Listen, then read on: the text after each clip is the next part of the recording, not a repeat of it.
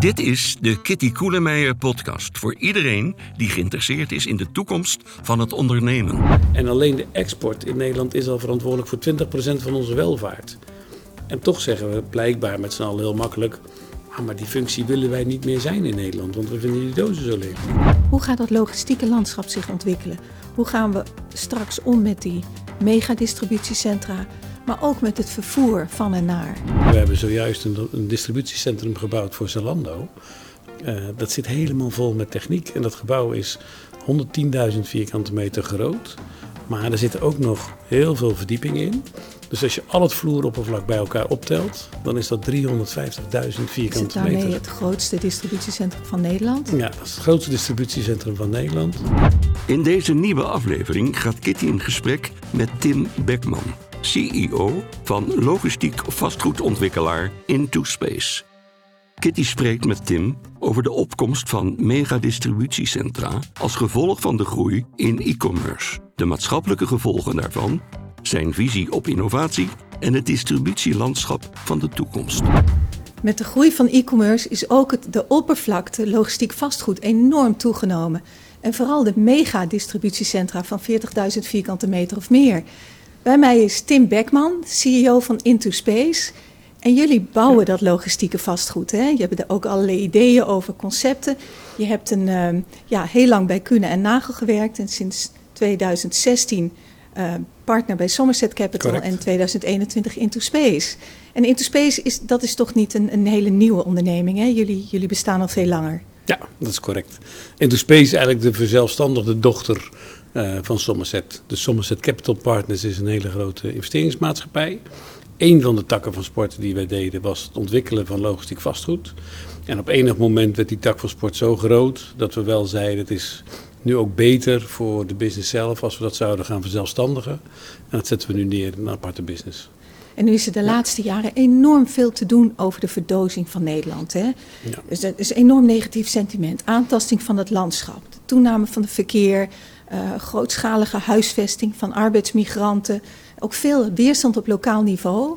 Uh, daar heb jij natuurlijk ook te maken. Begrijp je die weerstand? Ja, ik begrijp die weerstand heel erg goed. Uh, je ziet natuurlijk ontwikkelingen op het ogenblik waarbij ik me kan voorstellen dat men er moeite mee heeft dat je grote gebouwen ziet in groen landschap. Ja, maar ik heb er natuurlijk ook een mening over. Ja, die mag je zeker ook, ja, die mag je zeker ook zeggen. nou, dat is, dat is meerledig. Hè. Aan de ene kant is logistiek is natuurlijk infrastructuur. Ja, dus uiteindelijk onze hele economie die is gebaseerd op het uitruilen van goederen. Dus het uitwisselen van goederen. En daar heb je infrastructuur voor nodig. Dus die hebben we nodig om mensen te vervoeren, die heb je nodig om uh, energie te vervoeren, die heb je dus ook nodig om goederen te vervoeren. Dus het is wel iets essentieels. Alleen we lijken die laatste jaren in Nederland wel een beetje uh, vergeten om bij de inrichting van stad en land rekening te houden met deze infrastructuur. Ligt dat eens toe?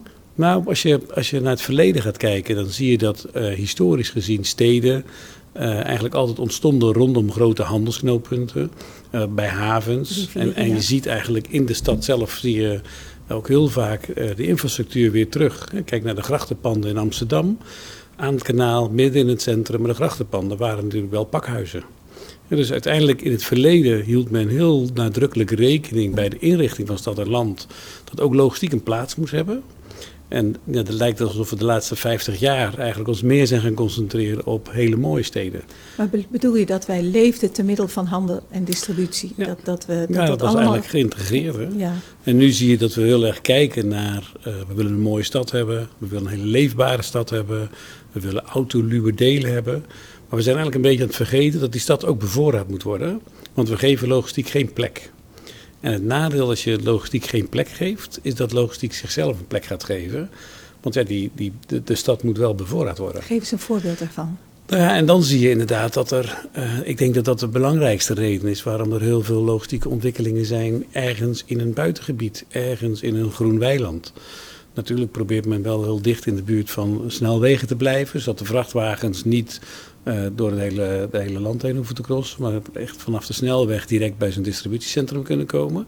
Maar je ziet wel dat het daardoor heel erg standalone achteraf uh, wordt ontwikkeld. En ik denk dat daar iets misgaat. Uh, ik denk dat je dus ik snap de weerstand die er maatschappelijk ontstaat heel erg goed. Als je echt alleen maar kijkt naar de buitenkant van wat gebeurt er landschappelijk.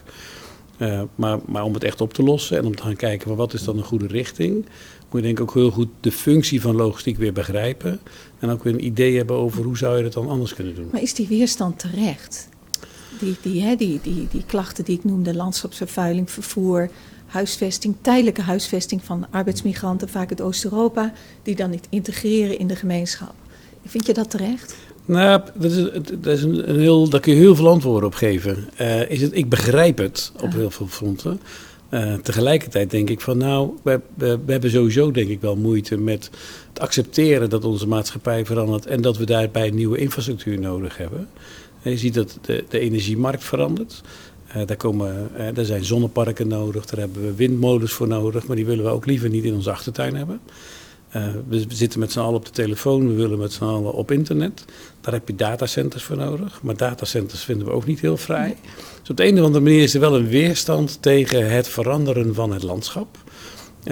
en ik begrijp het wel, omdat ik denk dat, dat het ook heel veel beter zou werken als we weer kunnen kijken van hoe kun je zorgvuldiger met de ruimte omgaan.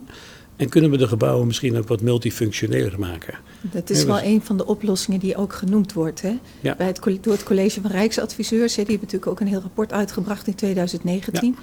Maar eerst even terug naar die, die dozen, hè, die ja. grote distributiecentra. De, de reden dat we daar meer behoefte aan hebben, is natuurlijk omdat we veel meer zijn gaan consumeren, veel meer zijn gaan importeren.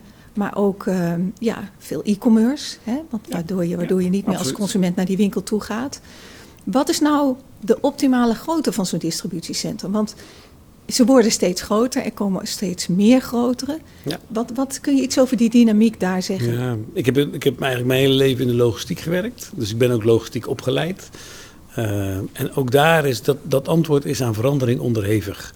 Ja, dus in het verleden hielden wij, en dan heb ik het over 15 jaar geleden, hadden wij als vuistregel van nou boven de 40.000 meter, boven de 30.000 meter, hoef je eigenlijk niet meer te bouwen. Want dan worden loopafstanden in een magazijn zo groot dat je daardoor ook heel veel inefficiëntie eh, creëert in een magazijn. Uh, maar dat is wel aan verandering onderhevig, omdat ook logistiek en ook de afhandeling van logistiek en ook processen helemaal veranderen.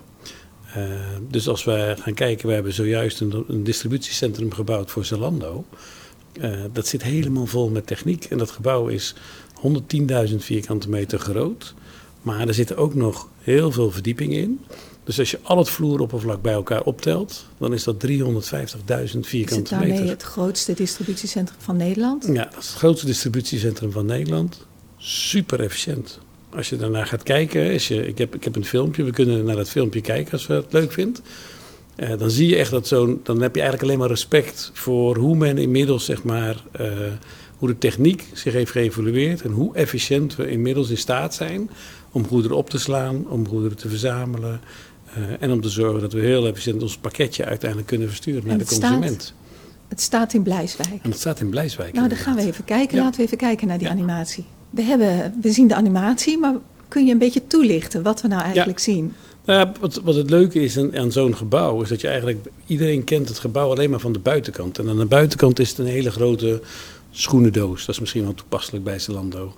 En maar als je daar naar binnen gaat kijken, dan zie je dat hier heel veel lagen in zitten. En dat er alle processen, vanaf inslag van goederen tot aan uitslag van goederen, eh, helemaal gemechaniseerd zijn. Je ziet hier allerlei lopende banden, je ziet automatische robots rijden, je ziet shuttle-systemen uh, in het magazijn.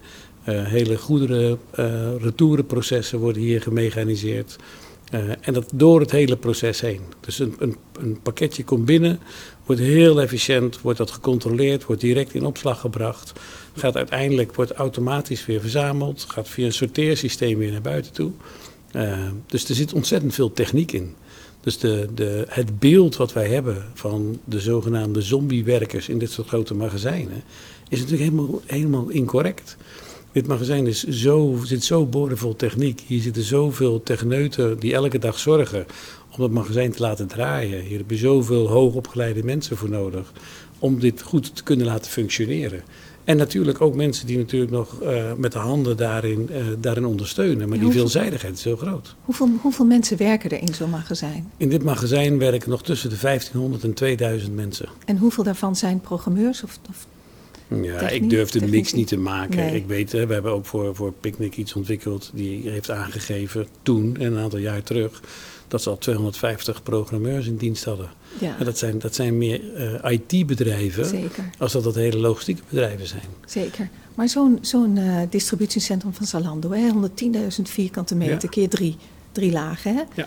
Uh, kun je een beetje zeggen, wat gebeurt er dan op laag 2 en 3? Ik kan me voorstellen dat de zware pakketten, dat, dat, hè, die, die, die begane grond heeft natuurlijk veel meer draagkracht dan de niveaus daarboven. Hoe moet ik me voorstellen wat er op laag 2 en 3 gebeurt? Nou, eigenlijk als je het helemaal wil gaan bekijken, dan heb je, uh, de, uh, dan heb je het eigenlijk opverdeeld in acht compartimenten. Of laten wij voor het gemak even vier compartimenten houden. Twee aan de buitenkant en twee aan de binnenkant.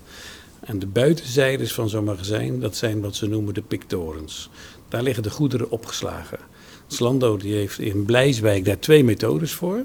De ene methode is dat ze een magazijn hebben met allemaal uh, stellingmateriaal. Dus daar liggen eigenlijk alle schoenendozen in stellingen, zoals je in de winkel ook ziet, uh, allemaal opgeslagen. Daar worden orders nog voor een deel handmatig verzameld, maar die worden wel meteen op een conveyorbelt neergezet, een, een rollenbaan. Uh, en gaan uiteindelijk worden die uitgesorteerd. Waarom gebeurt dat nog handmatig voor een groot deel? Nou, omdat ze aan de andere kant, hè, dus ze zijn de techniek natuurlijk aan het uitzoeken. Je moet je voorstellen, Zalando heeft 16 miljoen artikelen op voorraad in zo'n hm. magazijn. Is, dat is ongelooflijk hoeveel producten ze daar hebben. En dat, en dat zie je eigenlijk terug in hun, aan de pictoren aan de andere kant. Die is volledig gemechaniseerd. Daar zie je dat een shuttle systeem zeg maar, door het magazijn heen rijdt, zijn orders verzamelt uh, en op die manier hetzelfde proces doet, maar volledig gemechaniseerd. Maar waar zit dat verschil in? Wat bepaalt nou of je handmatig pikt of niet? Ja, dat, hangt een beetje vanaf welke product heb je daarin opgeslagen. Leent het proces zich heel erg om het te mechaniseren? In deze is het ook nieuwe techniek. Dus men heeft hier ook gezegd van we willen die nieuwe techniek langzaam uh, gaan implementeren. Want op het moment dat je dat direct implementeert zonder goed getest te hebben, dan krijgen we onze schoenen niet meer thuis. Nee. nee. Uh, dus, maar er zijn heel veel drijfveren zeg maar, of, of, of, argumenten waarom je een proces mechaniseert of niet. Het is een kwestie van tijd, hè? Ja, je ziet eigenlijk dat alle hele grote retailers, uh, hè, dus dan heb ik het over Zalando, maar ook Amazon, maar zeker ook alle supermarktretailers, uh, Albert Heijn, Jumbo, Picnic, investeren heel groot op het ogenblik in mechanisatie. Dus er worden enorme DC's gebouwd, er wordt enorm veel geld uitgegeven aan mechanisatie kon ik me tien jaar geleden niet voorstellen dat dat soort investeringen zich ooit zouden rechtvaardigen. Um, maar dat is ook wel logisch, want we hebben te maken met een vergrijzende maatschappij.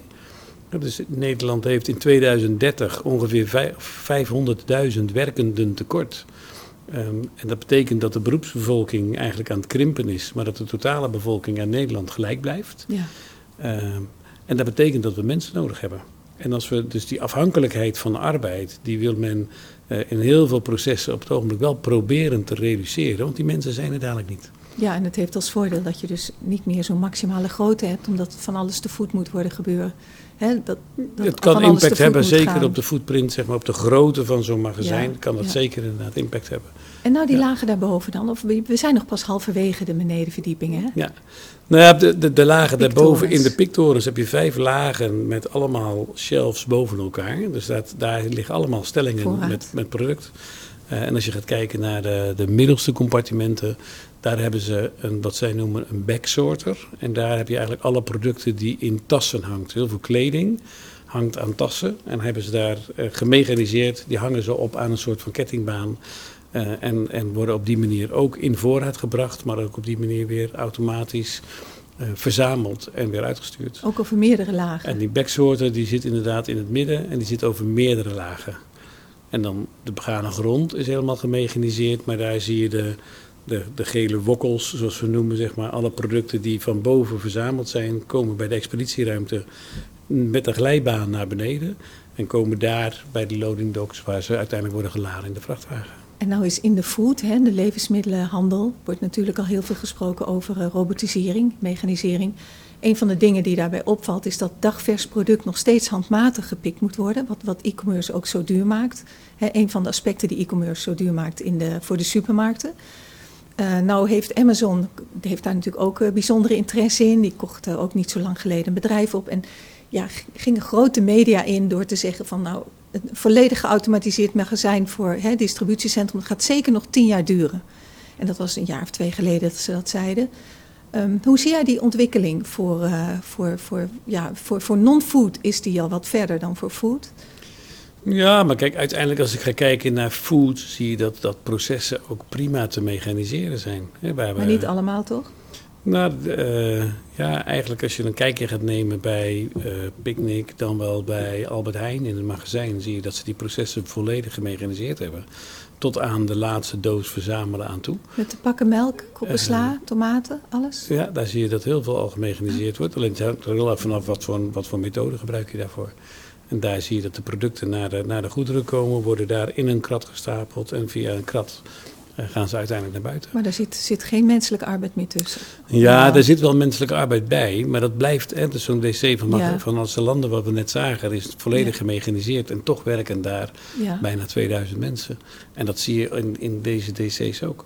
we hebben uh, zowel voor uh, de supermarktretailers, maar ook bijvoorbeeld voor uh, partijen als Bakker Barendrecht, die alle groenten en fruit leveren aan de supermarktketens, en voornamelijk aan Albert Heijn, hebben hele gemechaniseerde processen.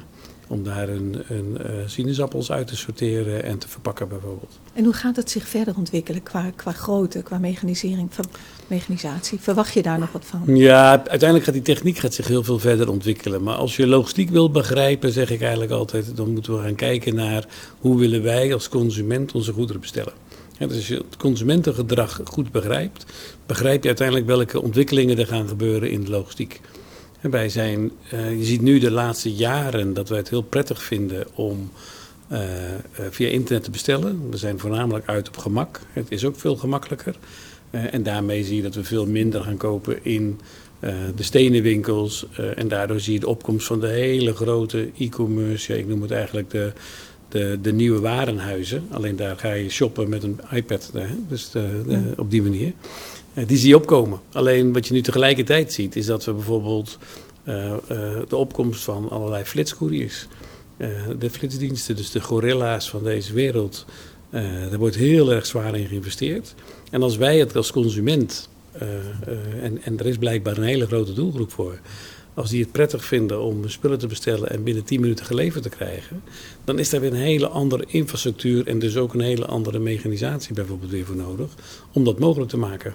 Snap jij ook het consumentengedrag beter dan menig ander? Want jij moet daar natuurlijk over nadenken en, en in de toekomst mee in. Ja, nou ja, uh, je bouwt zo'n snappen kun je op veel manieren uitleggen. Ja, maar, maar ik, ja, wij volgen dat heel erg. En ik volg dat, als ik eerlijk ben, al misschien wel twintig jaar, omdat wat? ik dat vanuit de logistiek ook deed. Wat zie je gebeuren dan? Uh, wat, wat, is er veranderd? In, wat komt er nog? Ik ging in het verleden ging ik heel veel naar uh, Engeland. Uh, en daar hebben ze. en waarom ging ik daar? Daar waren congressen waar alle retailers bij elkaar kwamen. En daar zag je wat de laatste trends waren op dit gebied. En waarom naar dan Engeland toe of naar de UK? daar zie je dat ze op een aantal fronten een aantal jaar voorlopen ten opzichte van Nederland en ook wel verklaarbaar. Je ziet dat de, de, de grote internationale retailers uh, wel aanwezig zijn op de Engelse markt en niet aanwezig zijn in Nederland. Kijk naar Walmart, kijk naar Tesco, kijk naar uh, de grote ketens. Eigenlijk zie je dat in Nederland voornamelijk wordt gedomineerd door grote Nederlandse spelers. Zelfs in e-commerce, je hebt bol.com, Coolblue, supergoeie formules. Uh, en hebben er wel voor gezorgd dat tot nu toe Amazon nog niet ja, op deze markt was. Want dat is het verhaal. Er was al een hele sterke, er zijn hele sterke partijen in Nederland. Ja. In Duitsland was dat anders, dus daar had Amazon echt een goede kans. Het is veel makkelijker om te ja, beginnen natuurlijk, een Europees zeg maar, uh, marktaandeel te pakken. Alleen het interessante was wel, is, ik denk dat uh, tien jaar geleden zag je al dat in Engeland de, de opkomst van e-commerce al heel veel verder was als in Nederland. Uh, en dat zie je nu, dat zijn we heel erg hard aan het inhalen. Dus die, die groei die was te verwachten, die zag eigenlijk iedereen wel aankomen. Wat mij wel opviel, uh, wat, wat ook heel groot is in Engeland, is bijvoorbeeld het hele convenience shoppen. Ja. Uh, en dat is iets wat we tot nu toe nog maar heel klein kennen in Nederland. En waarvan ik echt denk dat dat heel groot gaat worden.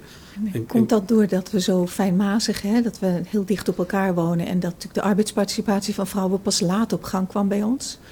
Ja, waardoor je nog elke keer even naar een winkeltje kan? Of, of is dat te ver gezocht? Nou, ik, ik, denk ook dit is ook wel weer gemak hè, uiteindelijk. Dus je ziet inderdaad dat daar Uh, misschien wel meer, de, de, steden zijn wat groter, er wordt wat meer gecommute. Hè. Gemak dus is meer geld waard daar dan bij ons. Ja, maar het, het, het onderweg, zeg maar, het ondergo je Albert Heijn, of je, je ontbijt halen, uh, het, uh, je koffie onderweg halen, je lunch halen. Maar ook in Londen zijn heel veel appartementen waar geen keuken meer in zit. Omdat het zo gemakkelijk en zo goedkoop is om je maaltijd s'avonds ja. te gaan halen. Waarom zou je zelf nog koken? En dat is echt een opkomst, uh, ook in opkomst in Nederland, maar het is nog heel klein. Ik schrok welk aandeel dat wel kan gaan halen in, in, in totaal. Want, en hoe groot is dat? Nou ja, als je alle producten kijkt die dan zeg maar via een supermarktkanaal worden verkocht, zag je dat uiteindelijk uh, inmiddels in Engeland bijna 30% van het volume gekocht wordt via het convenience kanaal ik, ik heb, ken geen cijfers in Nederland, maar ik kan me niet voorstellen dat het groter is dan 5%. Nee. Dus je ziet dat, dat gemak drijft de mens, dat wordt nog steeds groter. En je ziet ook dat uh, we nog steeds heel erg aan het groeien zijn in wat ze noemen het discountkanaal. He, wij, vinden het, wij geven als consument graag veel Food geld discount, uit. bedoel je? Nou, als ik naar, naar de discount ga kijken, dan kijk ik bijvoorbeeld naar een Action of ik kijk naar een Primark. Uh, je ziet dat we ja. voor sommige producten liever niet heel veel geld uitgeven. Dus dat soort Nee. formules die vinden we razend interessant. Uh, en, die, en die groeien nog steeds. Ik zag dat er nu weer net een hele grote, even de naam kwijt, Duitse keten zeg maar, was geopend met, ik geloof, 3800 meter winkeloppervlak. Uh, dat is heel bijzonder. Dus dat, en, en als je dan gaat kijken naar het bijzondere weer van uh, hoe ziet de logistiek van een, een discount eruit, van een action eruit. Ook die hebben weer een hele andere uh, processen als bijvoorbeeld uh, een, een supermarktketen heeft. Daar zie je wel weer grotere dozen die zij nodig hebben, maar veel meer ja, opkoop van partijgoederen, een hele andere bevoorrading Ja, van hun keten. Ja. Action natuurlijk altijd een partijhandel georiënteerd bedrijf geweest. Hè? Ja, ja of Je dat nog is, dat durf ik niet te zeggen. Nee, dat wordt natuurlijk minder wordt- met die omvang. En, eh, Ja. Maar Het is, het is ontzettend groot. Maar je ziet dus convenience, je ziet dat eh, eh, e-commerce, je ziet dat discounting. Eigenlijk zie je dat we, dat we via veel meer kanalen willen gaan kopen. En ik denk dat het sleutelwoord voorlopig nog wel blijft gemak. En wat doet dat met de winkelsteden? Wat doet dat met, met het logistiek landschap? Dat blijft heel dynamisch daardoor. Ja, Dus er blijft heel veel ontwikkeling plaatsvinden. Dus ik, ik denk eerlijk gezegd dat er heel veel ruimte is, ook nog gewoon voor de binnenstad. Ik denk dat er heel veel ruimte is, ook nog voor winkels. Mensen vinden het nog steeds heel prettig om ergens naartoe te gaan, daar ook een kop koffie te genieten, producten aan te raken, te voelen, dus de beleving te hebben. Alleen eh, de, de zogenaamde commodity artikelen. Hè, dus als je een, een televisie kan ik overal kopen. Je bent niet onderscheidend in de winkel. Eh, dan ga ik liever naar internet. Dan vergelijk ik, kan ik tussen alle merken kiezen en kies ik de goedkoopste. Dat soort producten, ga je, daarvoor ga je niet meer naar de winkel. Nee. Maar er zijn natuurlijk heel veel producten waarvan we nog heel graag naar de winkel toe Maar ook voor schoenen hè, ga je graag online. Ja, dat Ja. klopt. Maar dat maakt, Ja. we maken het heel gemakkelijk. Maar- daar is het, eh, daar, het sleutelwoord is weer gemak. Voor jullie logistiek landschap, hè? misschien, het kan jouw persoonlijke visie zijn, het kan de visie van Into Space zijn. Hoe gaat dat logistieke landschap zich ontwikkelen? Hoe gaan we straks om met die megadistributiecentra, maar ook met het vervoer van en naar? Wij hebben, vanuit Interspace zeggen we eigenlijk, wij willen ontwikkelen voor toekomstige generaties. Dat klinkt heel mooi, maar dat is, dat is wel echt heel erg oprecht onze visie. En wat bedoelen we daarmee? Eh, als wij gebouwen neerzetten, dan zetten we gebouwen neer die vaak ja, met de bedoeling om minimaal 40 jaar te kunnen blijven bestaan. Eh, maar dat betekent ook dat je na moet denken van wat Ja. moet je dan nu al doen Precies. om te zorgen dat je over 40 jaar ook nog relevant bent. Ja, Dus enerzijds hebben we natuurlijk een component waarin we heel erg kijken wat voor een techniek moet erin. Moet het een smart building worden eh, naar energiesystemen? Maar dat zou, is het, iets. zou het geen smart building moeten worden als je over 40 jaar spreekt? Is Nou dat een optie? eigenlijk vind ik, dit soort technologische ontwikkeling wil je graag meenemen. Maar het allerbelangrijkste vind ik eigenlijk dat we nadenken over wat is de toegevoegde waarde die er, die er wordt gecreëerd in zo'n gebouw of met zo'n gebouw. En wat is de maatschappelijke waarde? Dus de- welke positie kan zo'n gebouw innemen in de omgeving?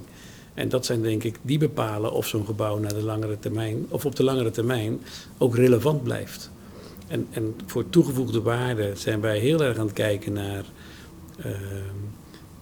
Hebben- ik heb me wel laten inspireren door bijvoorbeeld, eh, als je gaat kijken naar een Brainport Eindhoven.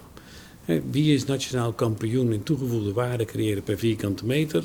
Ik denk dat dat Brainport Eindhoven is en iedereen het erover eens is. Ja, dat, dat, Wat- eh, dat aan Singapore, Ja, aan de Singaporezen is verkocht. Ja. nou, daar moet je over nadenken. Maar als je van een afstand gaat kijken, dan zie je eigenlijk ook weer, daar staat een cluster gebouwen. Eh, en en eh, als daar, als Brainport Eindhoven morgen zou zeggen, ja, wij willen 100.000 vierkante meter bijbouwen, dan voorspel ik dat er helemaal niemand in de omgeving van Eindhoven zal zeggen van waarom is dit nodig. Ik denk dat de maatschappelijke weerstand heel klein is. En dat is heel interessant. Ja, dus als je gaat kijken dat van, dan? nou ja, men is dus in staat om die economische waarde heel duidelijk, de toegevoegde waarde en de economische waarde heel duidelijk te maken. Dus wat ik daar zie is dat het een, een groep van gebouwen is, maar daar zitten partijen in die besloten hebben om op basis van open innovatie met elkaar samen te werken. En daardoor versterken ze elkaar heel erg. Dus die, die zitten daar niet alleen omdat daar een leuk gebouw staat. Die zitten daar omdat ze op deze manier ook de kennisinfrastructuur zeg maar, kunnen delen met elkaar. Eh, en ik denk ook dat daar wel een heel groot antwoord zit op hoe zorg je nu dat je eh, die toegevoegde waarde in die gebouwen heel erg kan vergroten. En je ziet dat de Rijksadviseur adviseert op het ogenblik om logistiek bijvoorbeeld echt te gaan clusteren in hele grote dorpen. Dus voornamelijk op schaalgrootte bij elkaar zetten. Eh, dat kan en vanuit, vanuit landschappelijk perspectief is dat misschien heel mooi om het op die manier op één plek te hebben. Wat ik dan jammer vind, is dat ik denk dat je daarmee de, de mogelijkheid om bijvoorbeeld een campus te ontwikkelen en te kijken van kan ik ze niet per segment of bij bedrijfstak eh, bij elkaar zetten. Want op het moment dat je dat doet, eh, is er ruimte om met start-ups te gaan werken daar, om kennis te gaan ontwikkelen, kijken of we met onderwijsinstellingen aan de gang kunnen, zodat je eh, eh, dat soort partijen aan elkaar kan gaan verbinden, zodat er veel meer wordt gecreëerd als zo'n bedrijf alleen kan doen. En vanuit, eh, vanuit Into Space, hoe draag Ja. je daar dan aan bij? Want, want hè, je, krijgt natuurlijk opdrachten om gebouwen te, te ontwikkelen, moet ik zeggen. En ja, die moeten dan eh, decennia lang meegaan, een jaar 40, misschien wel Ja. langer. Dus je kijkt natuurlijk heel goed naar de functionaliteit aan het gebouw, de technologische ontwikkelingen die je verwacht, de, ja, de ontwikkeling van het bedrijf waarvoor je het bouwt. Ja. Dus die, die toegevoegde waarde, maar die maatschappelijke toegevoegde waarde op 40 Nou, jaar. Dus hoe, hoe doe je dat dan? Nou ja, op, op, om, om, om naar dit stukje nog te gaan, want we hebben daar heel veel leuke voorbeelden van, denk ik. Eh, eigenlijk hebben we gezegd, misschien moeten wij meer doen als alleen maar eh gebouweninfrastructuur ontwikkelen.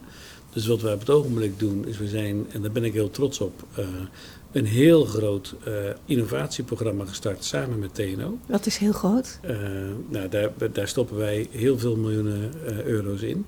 En gaan dat uiteindelijk zeg maar, met heel veel marktpartijen nog veel groter maken. Eigenlijk hebben we gezegd, van, laten we nu eens kijken of we het logistieke landschap van de toekomst kunnen definiëren. Wij als vastgoedontwikkelaars geven veel geld uit om partijen zeg maar, te belonen voor langjarige huurovereenkomsten. Eigenlijk hebben we gezegd, daar moeten we misschien mee stoppen. Misschien moeten we dat geld dus gaan stoppen in innovatie en in kennisontwikkeling. Eh, op het moment dat je in staat bent om op een hele goede manier kennis te ontwikkelen die relevant is voor de gebruikers van onze gebouwen, eh, dan staan ze waarschijnlijk in de rij om te mogen huren. En dan krijg je een veel loyalere huurder terug ook. Ja, dus het is ook nog eens een keer een heel direct belang wat we daarmee hebben, door grootschalig te investeren. En we hebben nu gezegd van nou, hoe ziet zo'n logistieke landschap van de toekomst eruit? Die bestaat dus uit eh, een programmalijn waarin we zeggen hoe ziet energie er dan uit? Hoe ziet arbeid eruit? Eh, hoe ziet ruimtelijke ordening eruit? Eh, hoe ziet zo'n gebouw in zijn omgeving eruit? En die, hoe zien de processen, de techniek eruit? En wij zijn bijvoorbeeld met de grote netwerkleveranciers, de, de, de Essent en Liander, bezig om daarin innovatie te ontwikkelen. We bouwen op Schiphol op het ogenblik het eerste off-grid DC van Nederland. Eh, dus dat gebouw krijgt helemaal geen stroom meer eh, vanuit het net, maar heeft wel een hele belangrijke functie in het net. Want die helpt wel mee om het net te balanceren, om pieken en dalen eraf te halen. En eigenlijk zie je daar dat dat soort partijen heel erg geïnteresseerd zijn om met ons te participeren in zo'n innovatieprogramma, daarmee kennis te ontwikkelen. En, en daar komt mijn definitie vandaan van het wordt heel groot, omdat je ziet dat heel veel grote marktpartijen echt wel heel erg geïnteresseerd zijn om met elkaar die, die bal op te pakken of die handschoen op te pakken eh, en daarmee aan de gang te gaan. Hoe heet dat project?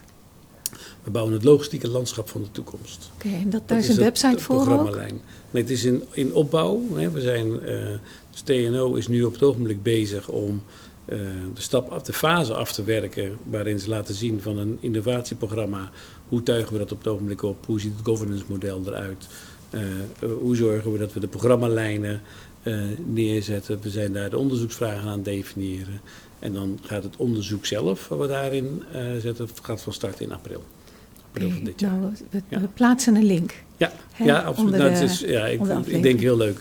Dus dat pak je aan één kant op. Dus kijken van wat kun je, hoe kun je de partijen in zo'n gebouw helpen met kennisontwikkeling. Ik denk dat dat helpt. En dan kun je maar hele kleine brainpoortjes maken. Dan denk ik dat je daarmee al een heel, hele grote stap maakt.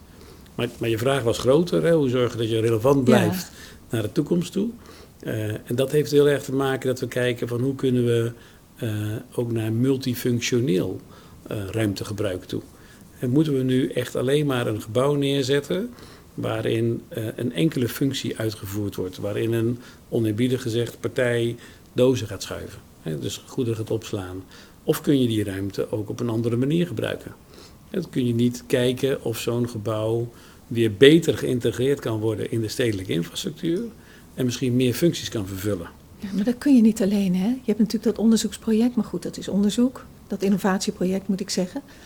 Maar dat integreren in die stedelijke gebieden, dat, is dat niet een kwestie van, van gemeentelijke politiek in elke stad opnieuw? Nou, die, natuurlijk hebben die een hele belangrijke rol. En daar, daar zit een beetje de uitdagingen. Want we hebben pas sinds kort weer een minister van Ruimtelijke Ordening. Maar tot op heden moesten, moesten de gemeentes daar zelf mee aan de gang.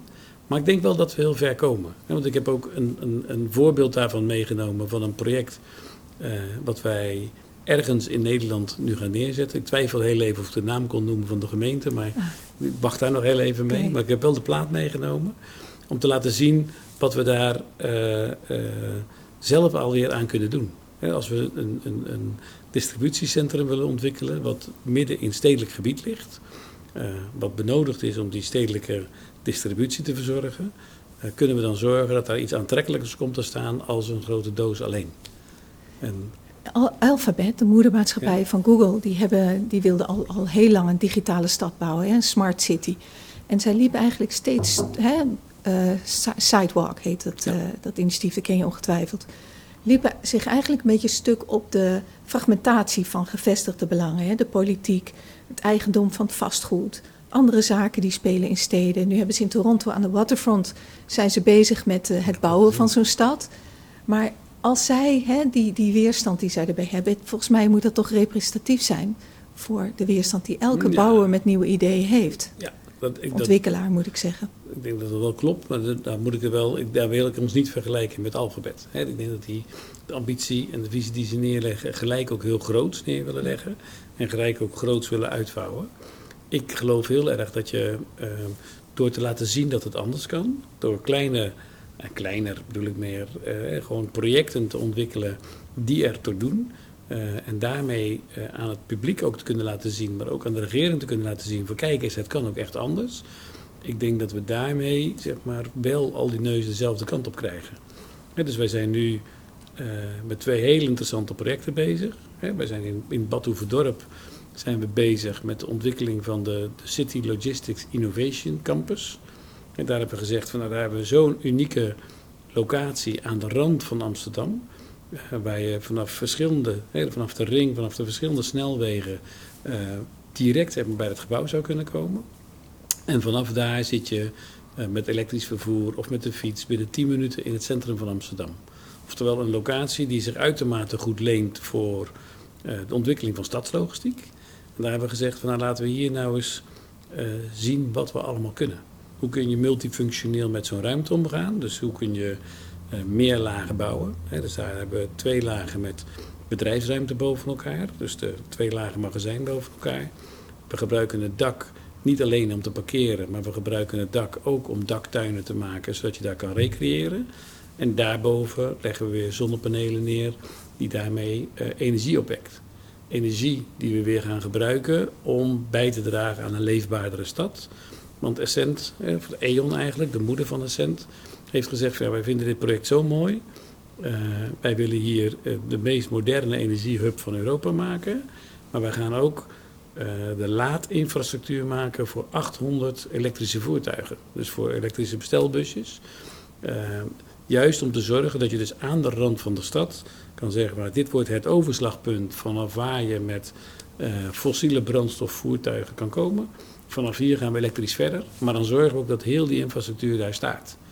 En daarmee doe je denk ik een aantal dingen, want je laat zien dat een ontwikkeling er heel aantrekkelijk uit kan zien. Ik vind het een heel fraai gebouw, of het zijn eigenlijk... Hoe groot is het? Nou, het zijn in totaal het zijn een, een, groep van kleinere gebouwen. Het grootste gebouw is 15.000 meter, maar er staan zeven, acht gebouwen. Maar er staan ook uh, vier grote kantoorvilla's. Er staat een heel groot campusgebouw. Er komt een hotel met een hele grote restaurantfunctie. En alles wordt echt als een campus ingericht. Dus het wordt heel veel groen. Uh, uh, en, en daarmee echt heel veel ruimte. Ik denk dat we uh, van de 130.000 meter vloeroppervlak die dadelijk beschikbaar is, is maar de helft logistiek. En de andere helft is dus kantoor, campus, recreatie en, en, en andere vormen. En daar zou je dus in één klap aan alle bezwaren tegemoet gekomen zijn? Ja, je laat daarmee zien, het kan anders. Je laat daarmee zien, zo'n gebouw heeft een functie. Die functie is dat het bijdraagt om een veel leefbaardere stad te maken.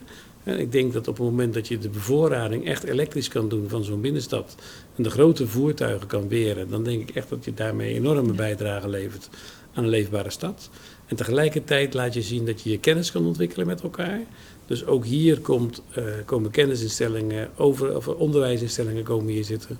We werken samen met de Hogeschool van Amsterdam in deze. Uh, die hebben al aangegeven dat die ook daar ruimte willen, willen gaan huren en ruimte willen gaan gebruiken. Uh, dus, dus de kennisontwikkeling, de infrastructuur neerzetten en te zorgen dat een, een, een logistiek gebouw helemaal geen saaie grijze doos hoeft te zijn. En dan bevorder je ook de samenwerking bij transport de stad in. Hè? Want nu zie je al die, al die losse busjes en iedereen uh, ja, ja, brengt zijn eigen pakketje weg. Even ik geloof onaardig gezegd. Met, ja, ik geloof dat je met dit soort gebouwen echt de wereld een beetje beter maakt. En heb je ook gedacht aan huisvesting voor mensen die uh, in die distributiecentra werken? Want daar liggen toch aardig wat meters nog. Ja, nou ja, uiteindelijk zeg ik ook dat het een ontzettend belangrijke, maar dat is een belangrijke die je gezamenlijk op moet pakken. We hebben dat project, zeg maar, waarbij we uh, uh, een groot, groot gebouw in stedelijk gebied neer kunnen zetten. Waarbij we hebben gezegd van laten we nou eens de randen van dat gebouw, de zijkant en de achterkant, helemaal uh, bekleden, zou je bijna zeggen, met appartementen. Dus waarbij we hebben gezegd laten we op dit project nou eens 130 uh, appartementen bouwen. Uh, waarbij we dan vervolgens het dak van het gebouw gebruiken als recreatieruimte. Dus daar kan een voetbalveld op komen of daar kun je, daar kun je recreëren. betaalbare appartementen? Ja, dat worden hele betaalbare appartementen. Dus ik, ik ben, moet daar een beetje oppassen dat ik de markt niet ga schofferen. Want uh, voor ons komt zo'n business case waarschijnlijk al helemaal uit op basis van het logistieke gebouw wat we daar neerzetten. Ja, dat vroeg ik me net af, ja. ja. En ik heb, ik heb geen winst nodig, zeg maar, op de appartementen die we maken. Dus die ga je tegen kostprijs uh, Nou ja, plus, wat, uh, we, ja. we, hebben wel het idee, of het gaat lukken, moeten we zien. Maar dat gaan we de komende twee, drie maanden gaan we dat uitvinden. Uh, hoe leuk zou het zijn als je dit soort appartementen voor 600, 700 euro huur per maand naar de markt toe zou kunnen brengen. En welk statement maak je dan? He, dan zet je ook weer een logistiek gebouw neer. Wat we nodig hebben om die stad heel goed te, te kunnen bevoorraden. Daar zorg je faciliteiten weer neerzet om de elektrificatie van logistiek te helpen. En tegelijkertijd zorg je voor uh, een aantrekkelijke leefomgeving. Want je maakt daar uh, uh, een hele leuke woonwijk, bij wijze van spreken van. Met op het dak ook gewoon recreatieruimte. Daar kan wat retail in de plint op het dak komen. en daarmee laat je weer zien dat als je het echt weer integreert en een hele goede plek geeft in de samenleving dan denk ik echt dat, dat je daarmee een betere en een, en, een, en een meer leefbare stad kan maken. Het klinkt bijna te mooi om waar te zijn. We gaan het wel doen. Jullie gaan het doen. Zijn er nog hobbels die je over moet? Of? Nee, ik heb het helemaal uit laten zoeken omdat ik eigenlijk had verwacht dat we hier bestemmingstechnisch misschien wel een ja, probleem zouden hebben. Dat onze bestemmingsplannen niet ingericht zijn op driedimensionaal, zeg maar, nee. verschillend gebruik. En dat blijkt eigenlijk helemaal niet zo te zijn. Dus wij gaan nu, we hebben de, de afspraak met uh, de gemeente al één keer gehad. We gaan nu met, proberen nu met de wethouders aan tafel te komen om te zien wat ze van het plan vinden.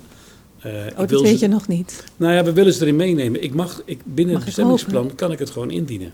Okay, dus ik heb geen ja. toestemming nodig, omdat het oh. eigenlijk past binnen de huidige bestemming. Ja. Maar dat vind ik niet leuk. Ik, ik zou echt wel een, een project willen maken waarbij we echt laten zien van kijk eens jongens, laten we het nou anders doen. En ik wil dan ook met hun nadenken over Ga ik daar een voetbalveld maken? Of hebben jullie nog, uh, zijn jullie op zoek naar waar het hockeyveld moet komen bijvoorbeeld? Of uh, welk, welk ander uh, lokaal probleem zouden we op kunnen lossen door zo'n ontwikkeling te realiseren? Nou, mogelijk beveiliging. Hè? Je hebt natuurlijk een veiligheidsprobleem altijd als je zo'n complex bouwt. In welke zin zou je nou, veiligheid? Je, daar liggen natuurlijk voorraden, daar liggen goederen die een ja. bepaalde waarde vertegenwoordigen. Uh, daar, normaal zijn die, die bedrijfsterreinen of die, die, die projecten, hè, die, die distributiecentra, ja. toch wat meer afgesloten, wat beveiligd. En je hebt nu toch wat, wat meer ja, vermenging, denk ik. Nou, je moet anders gaan bouwen. En dat is het natuurlijk. Hè. Doordat je uh, eigenlijk zegt van nou, aan één zijde van zo'n gebouw, daar komen nog loading docks, daar komen nog vrachtwagens en bestelbusjes. En de andere zijdes, daar komen appartementen. Dus dat wordt al eigenlijk uh, ja, een ondoordringbare muur die je daarmee gaat maken. En op het dak, als je daar een voetbalveld wil maken bijvoorbeeld, IKEA heeft dat gedaan in Utrecht, dan moet je wel een dak maken van beton. Ja. Dus dat betekent dat ook via het dak, zeg maar, men niet meer het magazijn in zal kunnen. Dus ik denk dat je dat heel goed oplost.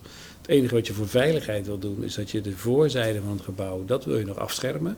Maar dat heeft ook met verkeersveiligheid te maken. Maar je wil ook dat de mensen zich veilig voelen, hè, die daar wonen. Ja. Dat ze niet in een verlaten, ja, beetje nee. kille, lege omgeving komen op, op nee, dat voetbalveld dit, op het dak Dit plan wil ik echt zeg maar tegen woonstedelijk gebied uh, maken. Oh ja, deze gemeente grenst het bedrijventerrein zeg maar aan een woonwijk. En daarvan zou ik een hele mooie manier vinden om een hele zachte overgang te maken tussen die woonwijk en uh, het industrieterrein. En wil je voor andere steden ook zoiets ontwikkelen? Want, want ik kan me voorstellen dat er nog veel meer mogelijkheden zijn. Ja, dit, dit is oneindig eigenlijk. Als je gaat kijken, dat je op, eh, als je gaat kijken naar de, uh, bijvoorbeeld de huisvesting voor arbeidsmigranten. Ja, uiteindelijk, Ja. wat ik al in het begin zei, uh, we, moeten, we moeten manieren bedenken hoe zorgen dat we onze economie draaiende houden. Eh, Gezien de vergrijzing die er is. Je ziet dat alle beroeps, beroepsgroepen in Nederland klagen op het ogenblik dat ze niet aan mensen kunnen komen. En dan denk ik, van, het is goed dat jullie als beroepsgroep kijken hoe je aantrekkelijker wil worden. Maar iemand zal toch ook wel het grote plaatje zien dat we gewoon echt mensen tekort hebben in Nederland. Ik denk het wel, Eh, toch? Nou ja, dat is, maar dat wordt wel eens vergeten. Want eh, je merkt daarmee eh, hoe moeilijk men het soms toch nog vindt om bijvoorbeeld te kijken van hoe gaan we met arbeidsmigranten om. Ik heb heel veel gesprekken gehad met gemeentes waarbij ik zeg van ja, maar jullie hebben er overlast van. Want als je mensen op een camping zet, dan gaan zij kamperen. Hm. En eigenlijk is dat hetzelfde als dat je met logistiek hebt. Als je het geen plek gaat geven, dan krijg je er last van.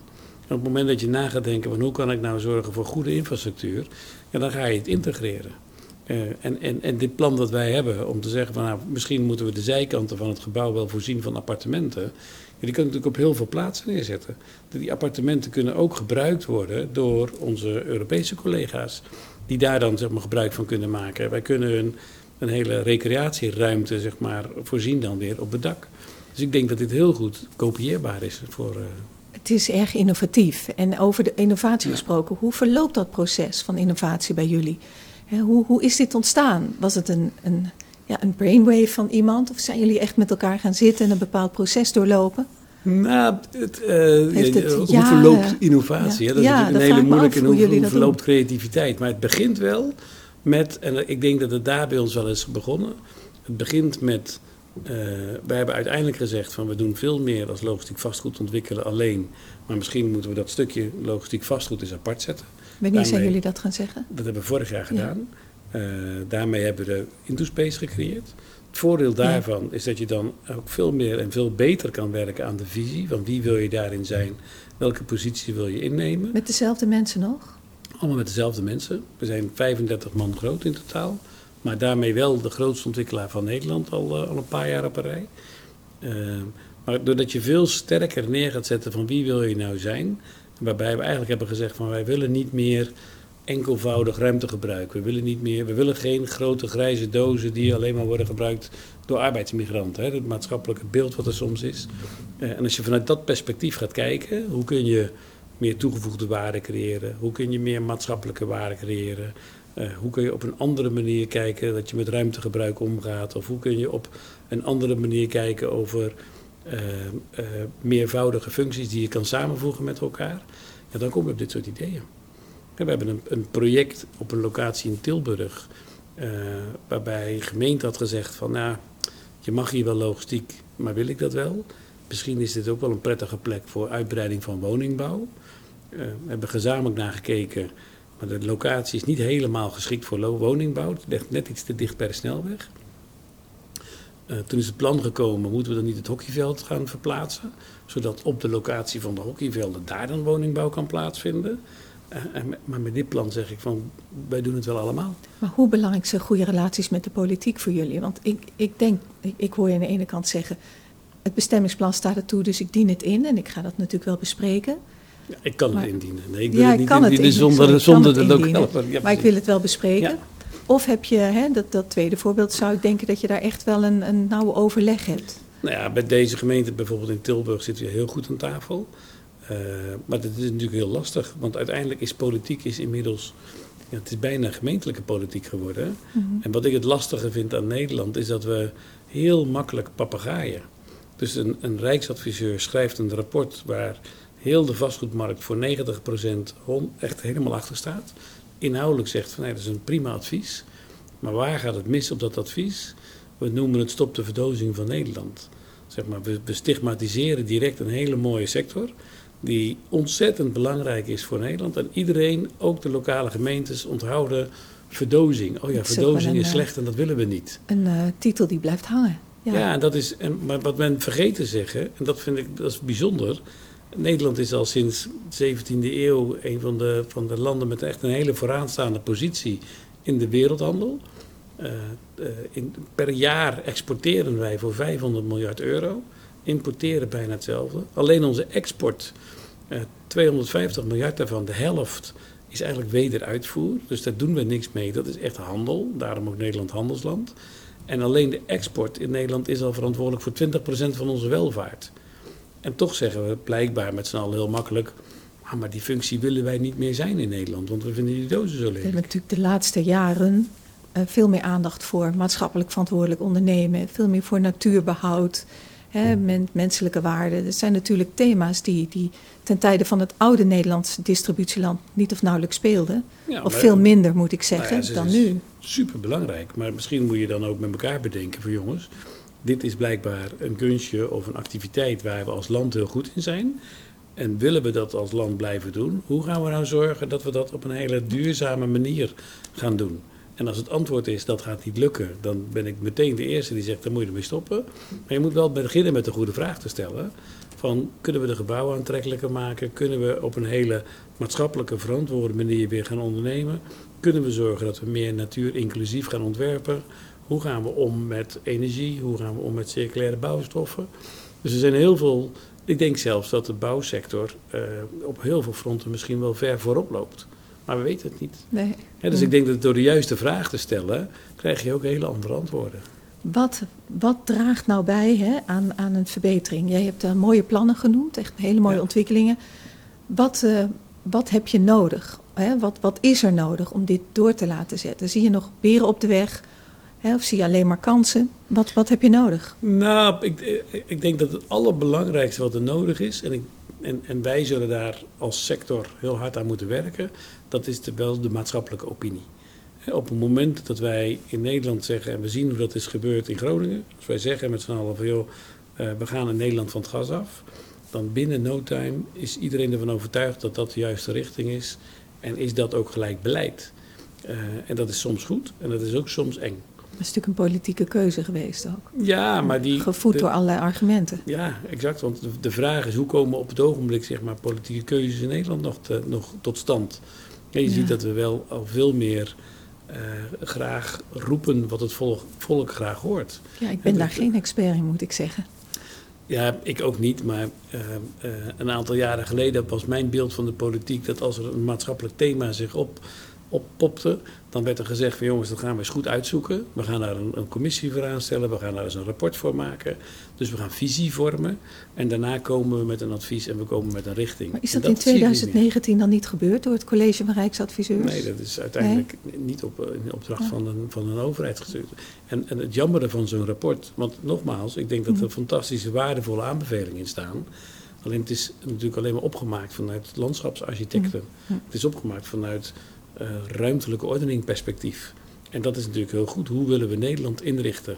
Eh, maar je moet wel bedenken daarbij van, is zo'n functie belangrijk? Zijn jullie daarbij voldoende betrokken, vind je? Maar die is niet, die, Nee. niet geraadpleegd, de Nee, sector. Maar dit, het komt een beetje over als iemand zou zeggen van... eh, laten we stoppen met het bouwen van elektriciteitscentrales, want die Mm. dingen zijn zo lelijk. Jullie willen een B Corp worden, hè? Ja. En, en wat, wat is de reden daarachter? Hè? Want je kunt natuurlijk zeggen dat staat heel erg leuk. Hoe gaat het je helpen, anders dan qua imago en merk? Eh, wij zijn het op het ogenblik aan het, aan het onderzoeken. Eh, eh, en, en we hebben die wens neergelegd. En eigenlijk maar één reden. En het heeft ook weer te maken met de maatschappelijke opinie. Uiteindelijk wil je dat er niet alleen maar hele mooie verhalen worden verteld. En, en we kunnen natuurlijk op een hele mooie manier uitleggen wat voor mooie dingen we doen. En, en hoe we rekening houden met natuur. Maar het leuke van B Corp vind ik wel is dat het, eh, eh, het kwantificeert het. Het bewijst, laat het maar zien. En we gaan met punten tellen die redelijk neutraal zijn, die voor elke sector in de markt zeg maar geldt, gaan we zien hoe goed je daarop scoort. Eh, en die bal, eh, ook daarin zeggen we, die pakken we ook weer graag op om te laten zien van kijk eens jongens, hier staan we. Eh, dit is de maatschappelijke impact die wij creëren en die we kunnen creëren. En, en laat maar eens zien in punten hoe goed je daar dan op scoort. En het helpt je ook om het te bewijzen. Hè? Ja, en, Er zit ook overtuigingskracht achter dan. Ja, dat, dat vind ik wel, maar wel om het te laten zien inderdaad. Om het uit de, ehm, eh, de subjectieve sfeer te halen. Je wil laten zien van kijk eens, dit is de impact die we daarmee kunnen realiseren. En ook serieus nemen, hè? want stel dat we niet in staat zouden zijn om eh, daar heel hoog in te scoren, dan laten we direct zien welke, welk werk we Ja. te doen hebben. Ja, geeft ook En- een richting. Ja, Ja, dat denk ik absoluut. Ja. Nou, eh, ben je, zie je jezelf nou als ondernemer of als manager? Of als allebei? Nou, de, ehm, moeilijk om dat te vangen. Het is een beetje Ja. allebei. Ik denk dat we wel meer, veel meer ondernemend zijn, zeg maar. zeg. Ondernemend. Ja. Wat, wat is het verschil tussen een ondernemer en een manager volgens jou? Nou, ik ben heel lang manager geweest van een hele grote organisatie. En een manager is vooral bezig om te kijken van eh, hoe doe ik de dingen goed. Hè, en hoe doe ik de dingen juist. En ik denk dat een ondernemer veel meer bezig is met de juiste dingen doen. Eh, en veel meer Hm. kijken van hey, welke richting gaan we op, waar gaan we het verschil maken. En een ondernemende manager zou dat ook kunnen doen, hè? Ja. Precies. Heb je, ik sluit altijd af met tips voor jonge ondernemers en managers. Heb je tips voor jonge mensen die, die een bedrijf beginnen of al hebben, of, of die manager zijn ergens? Of manager willen worden, kan ook. Ja, ik denk dat ehm, je, je altijd moet zorgen dat je volgt je hart. Ik denk dat dat één ding is. Ik denk dat je ehm, eh, het gevaar is dat je heel snel laat meeleven of meeslepen in wat dat eh, in een bedrijf gewoon is. Of welke eh, de, de, de, de gewoontes die daar eigenlijk al gelden. Volg je hart daarin. Hè. Je hebt een eigen kompas. Dat kompas dat vertelt jou wat is goed, wat is niet goed. wat doet er toe, wat doet er niet toe. Ehm, en ik denk dat je dat echt moet blijven volgen. Als het goed is voor maatschappij, als het goed is voor de klant, dan is het ook goed voor het bedrijf. En daar moet je achter blijven staan. En wat doe je in een situatie waarin je je hart niet kunt volgen? Eh, die volg ik altijd. Weggaan. Ja. Ja, 100 procent. Oké, dus op dus het moment, ja, maar daar moet je ook wel toe bereid zijn. Ik denk dat je en je daarmee hart, ook- eigen hart durven vertrouwen ook, hè? Ja, maar je moet dus ook zorgen dat je die onafhankelijkheid voor jezelf wel behoudt.